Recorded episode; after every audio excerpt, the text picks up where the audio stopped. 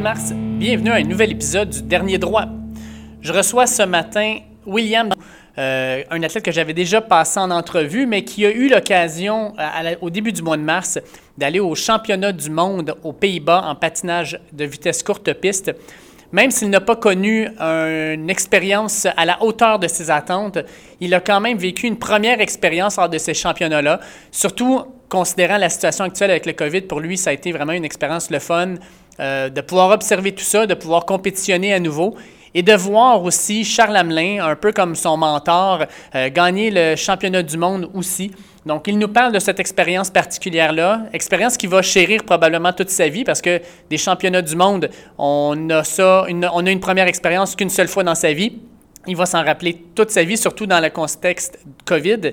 Et on parle aussi de l'expérience pour l'équipe canadienne, qu'est-ce qui s'est passé, comment ça s'est euh, déroulé et aussi qu'est-ce qui est à venir pour lui et pour l'équipe dans les prochains mois alors qu'on entame une année olympique. Je vous invite à aller cliquer sur le petit bouton suivre dans votre plateforme où vous écoutez le podcast, que ce soit Google Podcast, Apple Podcast, Spotify, Deezer, Overcast. On est vraiment disponible partout cliquez sur ce petit bouton suivre-là. Pour nous, c'est important, mais pour vous aussi, vous allez obtenir euh, tous les nouveaux podcasts dès qu'ils vont être publiés. Fait que je vous invite à cliquer là-dessus. Ça va nous faire plaisir de voir notre nombre augmenter.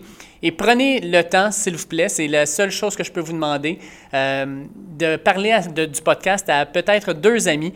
Euh, étant prof de maths aussi au secondaire, je peux vous dire que ça crée une fonction exponentielle, que le nombre de, personnes qui vont nous suivre ou nous écouter va grandir euh, exponentiellement.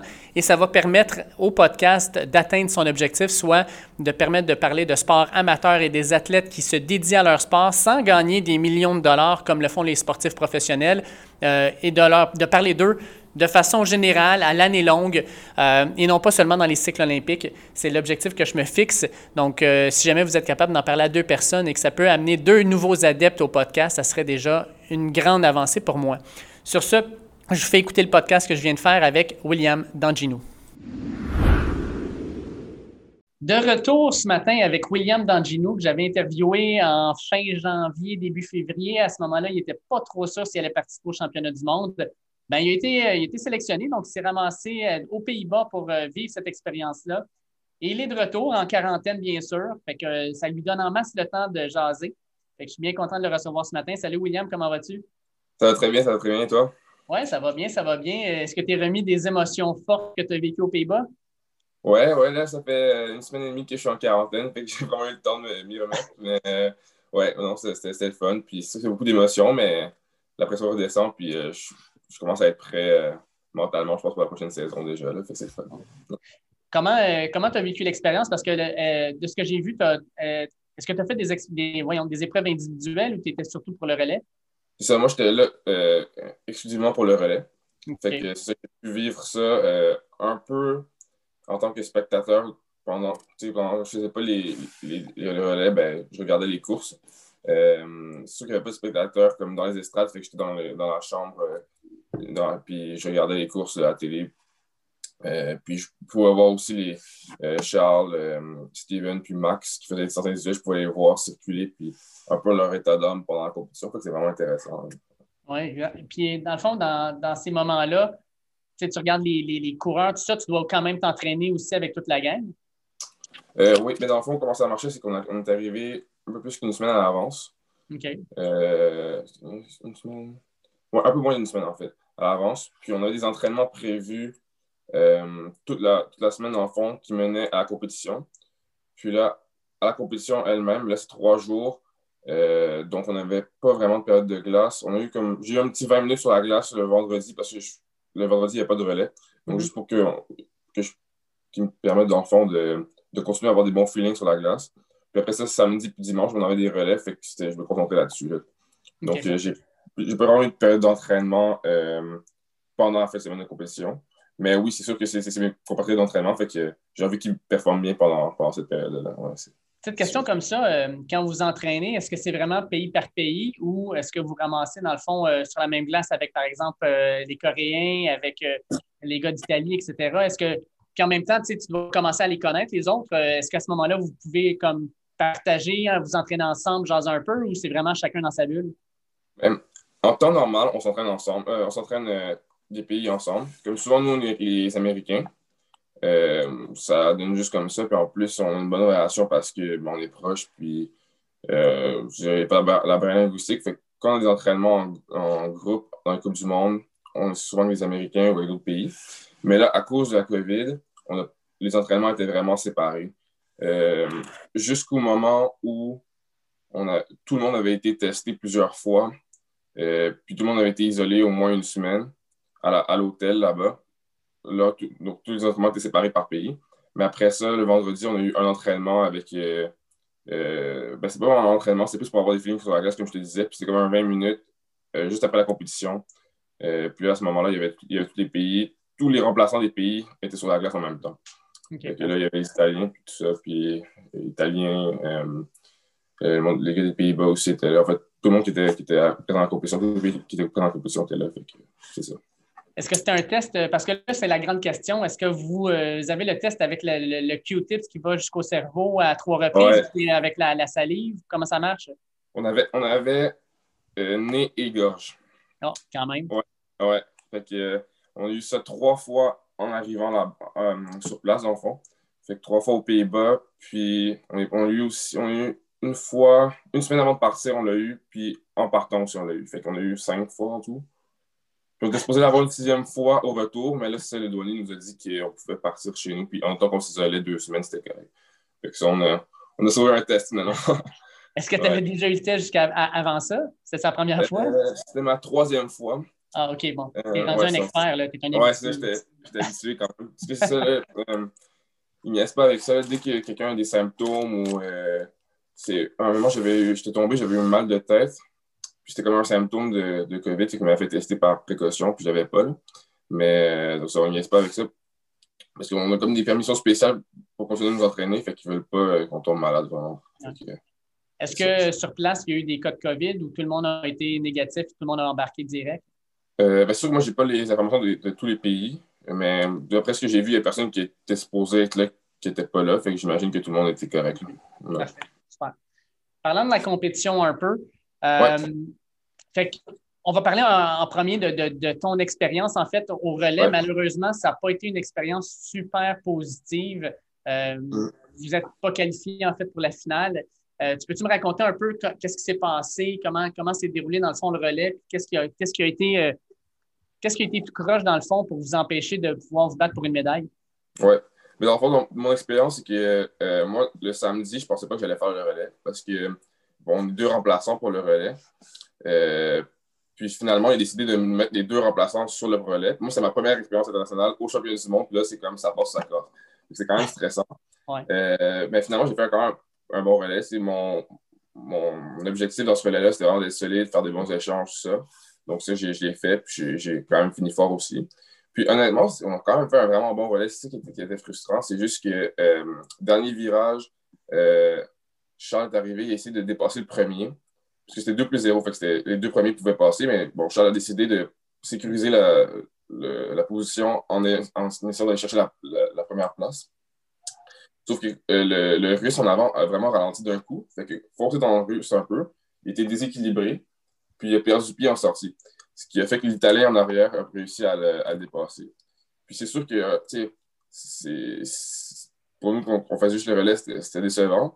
Mhm. Mais c'est Charles a eu aussi beaucoup de courses dans cette journée-là. Fait que c'était.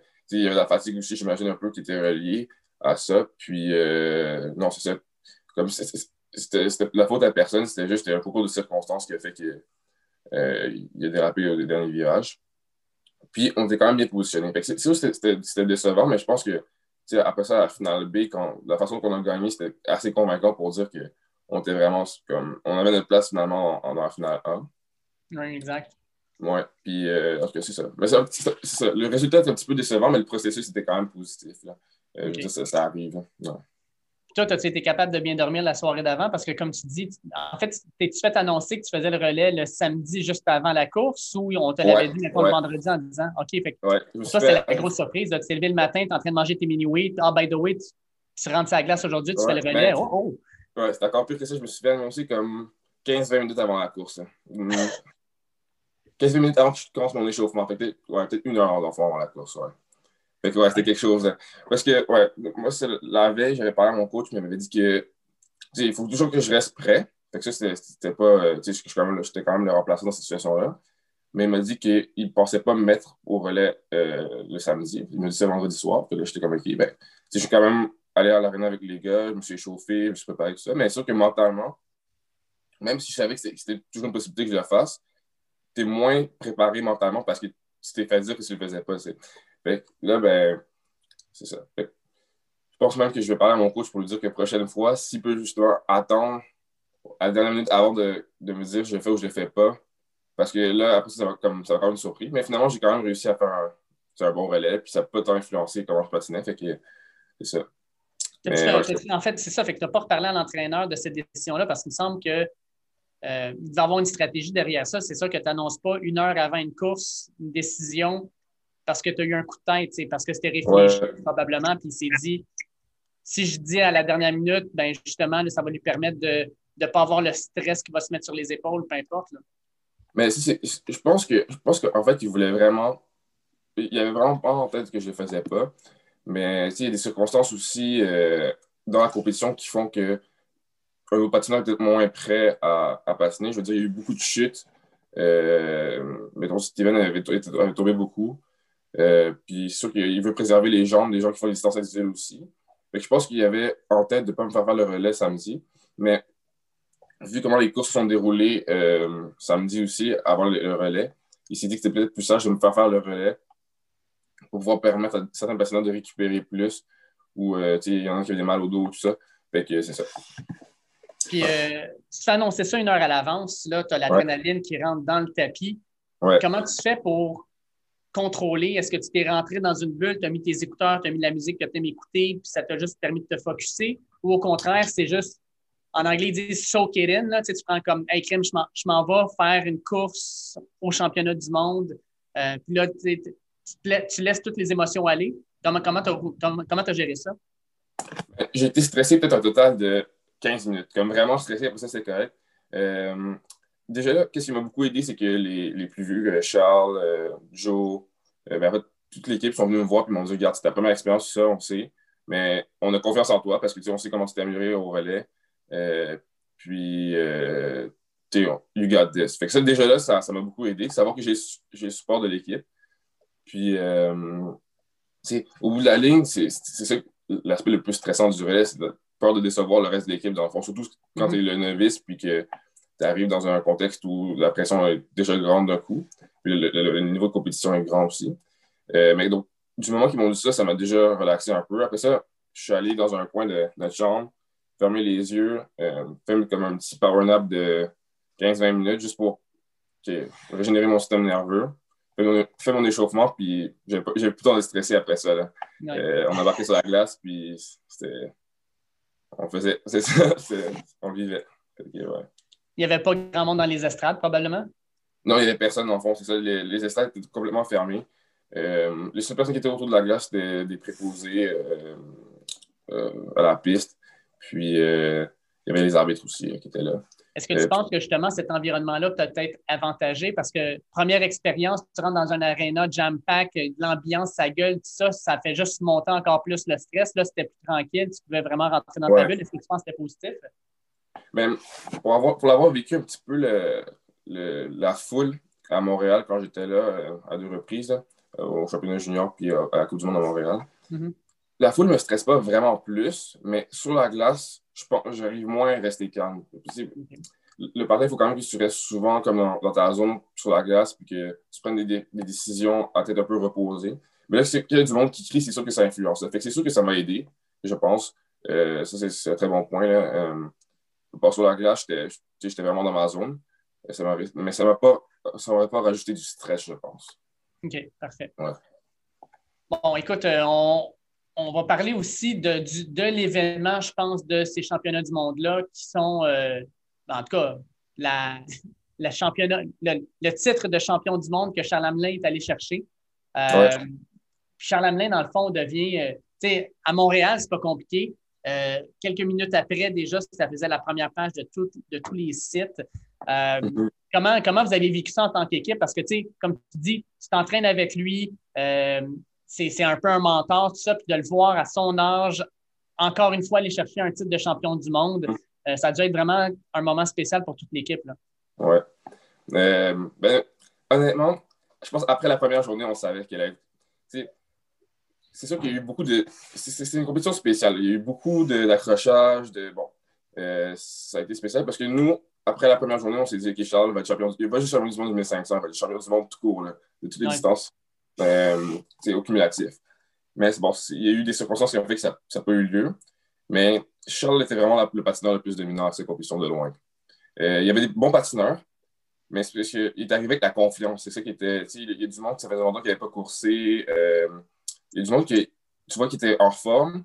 On dirait qu'ils avaient moins le drive que Charles avait, mais Charles était là pour gagner, puis ça paraissait. Puis dans son coup de patin, il y avait une confiance que les, les autres n'avaient pas. C'est les frères les frères Liu qui ont gagné, euh, des frères hongrois qui euh, hongrois, d'origine chinoise. Euh, ils sont très, très forts. Sauf que Charles est plus fort. ouais, c'est ça. Ouais. Il y a eu des accrochages. Il y a, quelqu'un qui l'a bousculé, il est tombé une fois au 500, tout ça. Mais nous, dans notre tête, à partir de la première journée, on savait qu'il y a des bonnes chances d'être champion du monde. Ouais. Euh, puis là, de ce que je vois aussi, c'est que les Sud-Coréens, qui sont aussi une puissance dans le sport, eux, n'étaient pas là. Sais-tu en fait pourquoi ils n'étaient pas là? C'était une décision euh, du pays? C'était-tu à cause du COVID? Ou, euh? Oui, ben en fait, tous les Asiatiques n'étaient pas là. Je m'imagine c'est à cause du COVID. Nous, c'est sûr que ben, moi, personnellement, je n'ai pas tant de contact avec les Coréens que ça. Il y, en a dans l'équipe qui sont plus amis avec certains Coréens parce que c'est plus longtemps qu'ils les connaissent. Mais c'est sûr qu'il y a une barrière linguistique aussi. Mais ce que j'ai entendu, c'est à cause du COVID, tous les Asiatiques n'étaient pas là. C'est sûr que ça, change la donne aussi ça rajoute, euh, ça enlève plutôt six bons patineurs. Fait que c'est sûr que. Mais je pense pas que ça aurait changé grand chose au titre de Charles, euh, vu comment il était en forme. Puis ben, chez les femmes, Suzanne, euh, pas Suzanne plutôt, mais Courtney, Courtney Sarro a été aussi vraiment excellente. quelques médailles au total. Fait je pense que ça a été quand même des, des, des, championnats du monde qui ont été quand même positifs pour l'équipe canadienne. Oui, oui, ouais, exactement. Euh, ces championnats du monde-là, c'était spécial pour les, les, filles parce que, ben, ça, pour l'exemple de Courtney, Courtney était, très stressée, mais au-delà de ça, je pense qu'il était très incertaine de sa forme. Euh, la façon dont je, lui avais parlé, tout ça, puis je ne voulais pas mettre trop, se mettre de pression, en fait, euh, garder ses objectifs plus secrets, je devrais dire. Mais finalement, elle a eu une super bonne compé. Puis, c'est sûr qu'après un an et demi ben, ouais, ça peut un peu plus qu'un an sans compétition. Tu te demandes est-ce que je vais être en forme, est-ce que je vais faire le poids finalement. c'est sûr qu'à part Charles, on est tous arrivés là avec euh, un peu moins de confiance en nos habiletés parce qu'on savait qu'on était très bien entraînés, qu'on était en forme, mais on ne savait pas comment ça allait se traduire sur la glace. Donc, euh, je pense qu'après, encore une fois, après la première journée, euh, elle a vu qu'elle était capable, puis après ça, ça n'a pas arrêté. Mm. Comment, quand tu regardes toute l'équipe, la façon dont l'équipe a réagi, comment vous avez vécu ça, la, première vraie compétition de l'année, d'être dans un, tu sais, comme tu disais euh, en, janvier, février, en fait, c'est que vous, faites des petites courses intra, intra-équipe euh, à l'entraînement, mais c'est clairement pas la même, la, même, la même attitude, le même stress, la même adrénaline qui coule dans tes veines.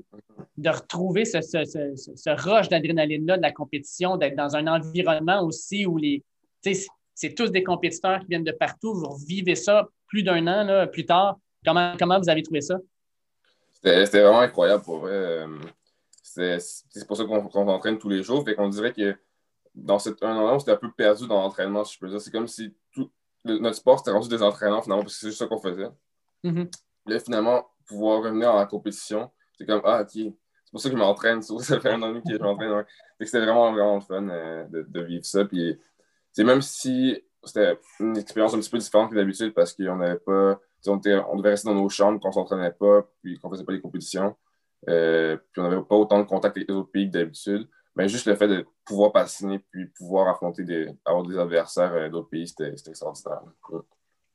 Cette question comme ça, est-ce que tu penses, parce que les Européens, eux autres, euh, le 22 janvier, avaient eu le championnat européen, en fait, eux autres, ils avaient déjà eu des compétitions sur la ceinture d'arriver là-bas, puis vous autres, vous n'en avez pas vécu, est-ce que vous sentez qu'il y avait peut-être un avantage compétitif au niveau des, équipes européennes? Euh, oui, mais surtout les Pays-Bas, en fait, je dirais. Je pense que les Pays-Bas sont arrivés tactiquement vraiment prêts avec les, euh, les compétitions qu'ils avaient eues. Puis ils avaient eu des compétitions. Euh, il y avait les championnats européens, mais aussi des, des compétitions d'invitation aux Pays-Bas. Les Français avaient été là aussi. eux, ils ont eu peut-être deux, trois compétitions versus nous zéro avant d'arriver au championnat du monde. Fait que, euh, déjà là, je pense que c'est sûr que ça, ça, a joué. Puis je pense aussi, encore une fois, c'est pas pour rien que Charles et Courtney, c'est eux qui ont mieux performé dans l'équipe. Au-delà de leur force, c'est aussi des deux patineurs qui ont quand même eu beaucoup, de vécu euh, à l'international. Quand, quand, je parle de dans l'équipe en ce moment, autant chez les filles que chez les gars, je pense que Courtney et Charles, c'est eux qui ont le plus de vécu. Fait ils ont été moins, je pense, influencés par le fait qu'on n'ait pas de compétition parce qu'ils avaient déjà une confiance euh, en leur habileté sur la glace. Même, même s'ils étaient un petit peu euh, hésitants, Courtney, je pense qu'ils avaient déjà un vécu pour dire que je sais comment on gagne une course à l'international. Fait qu'ils avaient eu moins besoin peut-être de se remettre dans le bain versus d'autres patineurs qui auraient peut-être eu besoin de plus de compétition cette année, mais qui malheureusement, ils n'ont pas eu la chance à cause de la COVID. OK. Puis, euh, Qu'est-ce que tu ressens de cette expérience-là? Mettons, là, on rentre dans une année olympique, c'est officiel. dans moins d'un an maintenant, ça va être les Olympiques à Beijing en 2022. Euh, d'avoir vécu ça, dans le fond, de ces championnats du monde-là, tu disais que c'était premier, même si tu n'as pas fait des preuves individuelles, d'avoir pu voir les autres patineurs, d'avoir pu vivre cette expérience-là, pour toi, quel avantage ça va te donner? Qu'est-ce que ça va te donner comme, comme motivation supplémentaire, dans le fond, pour la prochaine année? Oui. Ben, dans le fond, euh, je pense que ça m'a apporté beaucoup de choses. Euh, autant au niveau individuel qu'au relais. Si je commence avec le relais, ce que ça m'a permis d'avoir, c'est une confiance encore sur la glace parce que j'ai fait deux relais au championnat du monde cette année. Euh, puis entre le premier et le deuxième relais, c'était pas le même patineur qui glace. Le premier relais, j'ai bien fait, j'ai fait ma job, mais j'étais moins à l'aise, j'étais moins créatif dans ce que je faisais. Euh, donc, mon coup de patin était moins comme confortable. dans le deuxième relais, quand tu es dans la finale B, tu n'as rien à perdre. Je, suis allé, vraiment, j'étais plus à l'aise, puis ça m'a fait une super belle course. Fait au relais, ça m'a donné beaucoup de confiance. Je pense qu'il va être euh, très important à voir, surtout si j'ai réussi à me qualifier pour les, pour les Olympiques. Puis, euh, regarder les courses, ça m'a permis de voir que j'étais dans, dans la game. Fait que si je, sais mon niveau est quoi comparé à Charles, comparé aux autres gars qui, ont patiné les, les, distances individuelles. Euh, on était tous très proches, fait que je sais que je suis dans la game. Fait que c'est aussi ça m'apporte de la confiance pour dire si je me classe pour les jeux, euh, les Coupes du Monde qui vont avoir lieu juste avant les Jeux, je vais, me sentir prêt à, performer. Puis euh, c'est ça. Pour qualifier des spots pour mon pays, dans on va parler un petit peu de mode. Euh, fashion, fashion statement de Charles arrive là-bas avec les cheveux teints en genre de jaune doré un peu. ça, il s'est teint quand rendu là-bas avant de partir? Vous autres, le saviez-vous qu'il allait faire ça? moi, je me souviens, je me suis pointé à l'entraînement une semaine avant notre départ, puis il y avait les cheveux teints j'étais comme, OK, qu'est-ce qui se passe? C'est pas la première fois que tu, tu les cheveux cette année. Je pense que c'était les cheveux en mauve euh, pendant la COVID. Euh, pendant la, première quarantaine, je pense. Euh, là, j'étais comme, OK. Puis là, il dit, ah, c'est pas fini, là. J'ai OK, bon, qu'est-ce qui va, va nous sortir? Là, finalement, je pense, là, on, a, on a deux entraînements dans une journée. Donc, entre les trainings, c'était encore il a encore, encore fait un changement dans ses cheveux. Puis là, il est arrivé au training avec les, au deuxième training avec les cheveux blonds teints puis euh, le, les côtés rasés. Moi, honnêtement, au début, je n'étais pas sûr. Mais bon, ça, ça, ça fait juste monter une confiance. Il est arrivé là, puis il s'est dit Moi, regarde, c'est pas grave, là. je peux avoir les cheveux teints, c'est sûr, je vous bats. c'est quand, même, quand même quelque chose d'impressionnant, je trouve. Fait que, ouais, non, c'est un fashion statement de dire Regarde, j'ai pas besoin de, de quoi que ce soit. N'importe quelle couleur de cheveux que j'ai, je vais vous battre. ouais. Ah, puis en même temps, tu te regardes la couleur de mes cheveux, ça va être la couleur de la médaille que je Ouais, c'est sûr. Non, c'était. Tu n'arrives pas avec les cheveux argent ou bronze, là, tu sais, c'est là que ça s'en va. Là. Ouais, exactement. Puis je pense aussi pour sa fille, ben, c'est sûr que ça, ça lui fait comme un. Si s'amuse avec sa fille, puis les cheveux, les cheveux blonds, c'est drôle. Je pense que c'était aussi pour, pour, elle aussi. Fait ouais. Cool. Écoute, euh, William, je vais finir avec ça parce que euh, de plus en plus de personnes commencent à, lever le point. On vit une situation assez particulière mondiale, mais au Canada, on a euh, un confinement qui est vraiment strict. Euh, vous, étant donné que vous êtes des athlètes élites, vous pouvez quand même continuer à vous entraîner, mais c'est clairement pas, comme on a dit tantôt, là, en Europe, ils ont eu quand même des, des, des compétitions, invitations, etc. Nous autres, on n'a pas ça. Euh, de plus en plus de personnes commencent à s'inquiéter des performances du Canada aux Olympiques, que ce soit à Tokyo ou à Beijing dans la prochaine année. Parce qu'ils disent on ne sera clairement pas aussi préparé que les autres pays qui, eux, ont eu droit à des entraînements en équipe, à des, euh, compétitions, etc., chose que nous, on n'a pas eu. Euh, toi, tu vois ça comment? Est-ce que tu vois ça comme, euh, comme effectivement un, désavantage par rapport à d'autres pays? Ou au contraire, tu vois ça comme une motivation, comme les personnes ne croient pas en nous, puis on va leur montrer que peu importe le nombre de compétitions qu'on fait, on va quand même être présent, puis on va devenir quand même. Oui, c'est une très bonne question. Dans le fond, moi, je pense à ça dépend parce que c'est sûr que si d'ici au jeu, il n'y a aucune restriction qui est levée, ça se peut que ça, influence un peu. C'est sûr que si ça, continue comme ça jusqu'au jeu. Mais si les restrictions tranquillement sont levées, je pense que la pandémie, tout ce que ça a montré, c'est la résilience des athlètes au Canada. Mhm. Et qu'on est prêt à faire beaucoup de sacrifices pour continuer à performer. Donc ça, je pense que c'est très positif. Puis je crois sincèrement, c'est dans ma philosophie aussi d'athlète, que il n'y a personne qui est devenu champion du monde, champion olympique sans épreuves. Puis les épreuves, ça te fait grandir aussi. Fait que je pense que, en autant que ça reste pas comme ça jusqu'au jeu, que dans le fond, que, que les gens puissent continuer au moins avoir une bonne période d'entraînement euh, sans restriction avant les jeux, euh, je pense que ça, ça va être du positif. Puis que ça va nous donner envie de, de performer. Moi, je me souviens, euh, la première, le premier confinement, quand même nous, on ne pouvait pas s'entraîner, tout ça. Je voyais les, les, patineurs aux Pays-Bas partir encore entraînant dans d'autres pays, en plein milieu de la pandémie. moi, je regardais ça, j'étais comme, OK, pas vrai qu'ici au Canada, on va pas réussir à performer autant qu'eux. Eux, ils ont tout, tout ce que tu imagines pour bien performer, ils l'ont. Mais nous, on va performer autant bien qu'eux. Puis je pense que, à, à la conclusion de cette saison, avec les championnats du monde, on n'a pas moins bien performé que les, les, les patineurs hollandais. Euh, Charles qui est champion du monde au B500, il n'y a, pas, a pas de patineur hollandais champion du monde au B500. Fait je pense que c'est, je pense que c'est vraiment. Euh, je pense que ça, dépend comment chaque individu va le prendre, mais que ça peut devenir positif. Euh, est-ce qu'il y a eu une discussion au niveau de l'équipe à savoir justement si en septembre ou en octobre, on se rend compte que on recommence le confinement ou peu importe la situation, qu'il pourrait y avoir une possibilité de juste dire on s'en va en Europe, on prend nos billets d'avion, on s'en va en Europe, on va se mettre en bulle là-bas, on va s'entraîner, étant donné que les Olympiques arrivent, on veut avoir, on va avoir le, même, le même traitement, du moins, ou du moins les, mêmes installations, les mêmes compétitions pour pouvoir se préparer que les autres pour les Olympiques, ou c'est vraiment, peu importe ce qui arrive, on reste au Canada, on, garde notre plan, puis on verra après ça où est-ce que ça nous amènera?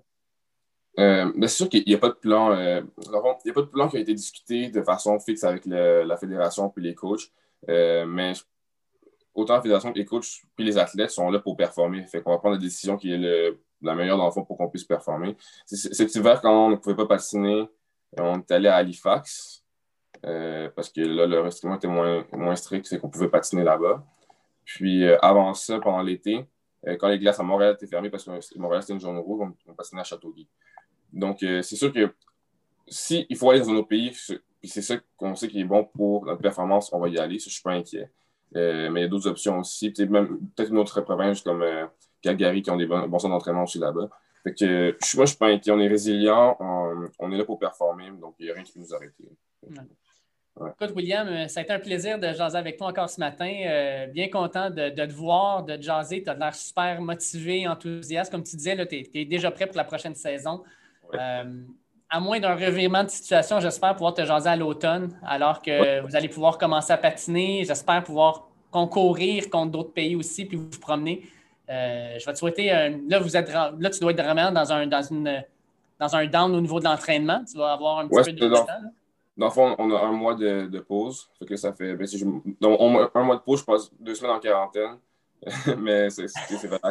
Fait que je vais, je vais profiter de mes dernières deux semaines environ. Puis. Euh, après, c'est retour à l'entraînement. Pas nécessairement sur glace dès le début. Je pense qu'on va avoir ça progressif et qu'on va faire beaucoup de vélo, un peu de musculation et tout ça. Puis ensuite, euh, tranquillement, on va retourner sur la glace. Puis le début de la saison olympique. C'est ça, ça arrive vite. on est rendu là, ça, ça, ça va bouger. Euh, à ce moment-là, tu vas cligner des yeux, puis tu vas être rendu au, euh, au calife. Puis après ça, crème, let's go, let's go, on s'en va à Beijing. Ouais, on espère, on espère. C'est ça le but. Je te le souhaite. Écoute, merci beaucoup, William. Passe une bonne fin de journée, puis euh, bonne fin de quarantaine. C'est bon, merci beaucoup. Bonne fin de journée. Yes. Un énorme merci à William Dangenou pour le temps, pour l'entrevue, puis euh, dans le fond pour la discussion. Toujours euh, vraiment apprécié de discuter avec lui. Un jeune homme qui, je le sais, est promis à un bel avenir en patinage de vitesse courte piste et qui, je l'espère, pourra participer à plusieurs compétitions internationales dès l'automne 2021 et espérons-le, faire l'équipe nationale canadienne lors des Jeux olympiques de 2022 à Beijing. Donc, je lui souhaite vraiment beaucoup de succès. Je lui souhaite une saison morte un peu plus euh, tranquille euh, où il va pouvoir quand même s'exercer, peaufiner son art et arriver en pleine forme pour la saison 2021. Comme d'habitude, je vous invite à suivre le podcast Le Dernier Droit sur les différentes plateformes que vous utilisez pour écouter le podcast. On est disponible partout. Cliquez sur ce petit bouton Suivre-là pour obtenir les derniers podcasts dès qu'ils sortent. Ils vont être téléchargés sur votre appareil. Vous allez pouvoir les écouter n'importe où, n'importe quand. Et ça va me permettre justement d'avoir une meilleure idée aussi du nombre de personnes qui nous suivent. Euh, l'objectif étant de toucher le plus de monde possible pour leur permettre d'avoir des informations sur le sport amateur au Québec. Euh, on en parle beaucoup lors des cycles olympiques, mais peu à l'extérieur de ça. Je veux euh, que le sport euh, amateur soit vraiment plus, ait plus de visibilité, on va le dire comme ça, et qu'on puisse suivre ces athlètes-là qu'on apprécie énormément lors de ces deux semaines de cycle olympique et où on a vraiment beaucoup d'attentes pour eux, de les connaître un peu plus, de les suivre un peu plus et de leur donner une belle visibilité alors que ces personnes-là font des choses hallucinantes en balançant leur entraînement, les compétitions, souvent les études, un autre travail.